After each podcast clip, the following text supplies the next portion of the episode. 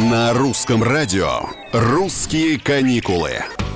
Всем привет, с вами Петр Кузнецов. Ну, кто из нас хотя бы раз в жизни не хотел оказаться на краю земли, правда?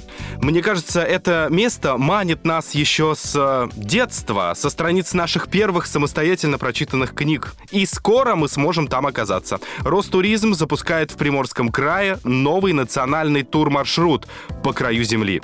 Путь рассчитан на широкую аудиторию и носит сезонный характер с мая по октябрь. Путешествие займет 7 дней дней. При этом создатели направления рекомендуют остаться в Приморье подольше, чтобы посетить также места, которые не вошли в основную программу. На сегодняшний день экспертную оценку Ростуризма уже прошел 31 подобный маршрут. До 2025 года планируется создать еще 150. Почему именно на краю земли? А все просто, потому что Приморский край, по мнению жителей, многих жителей европейской части России, находится где-то там, на краю земли.